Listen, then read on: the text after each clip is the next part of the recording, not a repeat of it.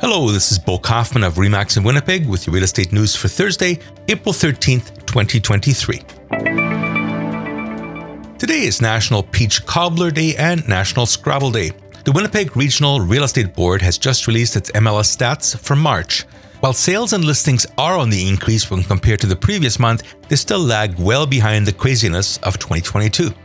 In March, we saw a total of 1,014 MLS sales, which is down from the over 1,400 in March last year and also down from the five year average, which sits at 1,300 sales for that one month. The largest difference is in the sales and prices of standalone houses, called detached homes. Sales in March of 698 homes is down 28% from the same time last year and 21% lower than the five year average. As for prices, the average detached home sold for 386,800, which is down 12% from the average last year, which sat at 439,900. At the same time, active listings of this type of home are up over double from last year. So definitely the bright spot here is for home buyers. More than double the number of available listings, prices have gone down 12%, and fewer competing buyers in the market.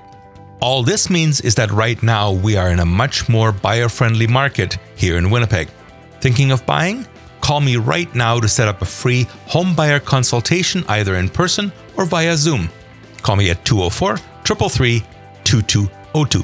And come back tomorrow when we'll dive into the attached homes and condo market stats for the month. And I thought this was going to be a dull day. Did you know that Winnipeg's Real Estate Podcast is available as an app for your iOS or Android phone?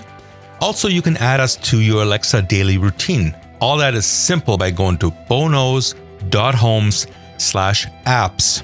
boknows.homes slash apps. Thank you. Till next time. Bye bye.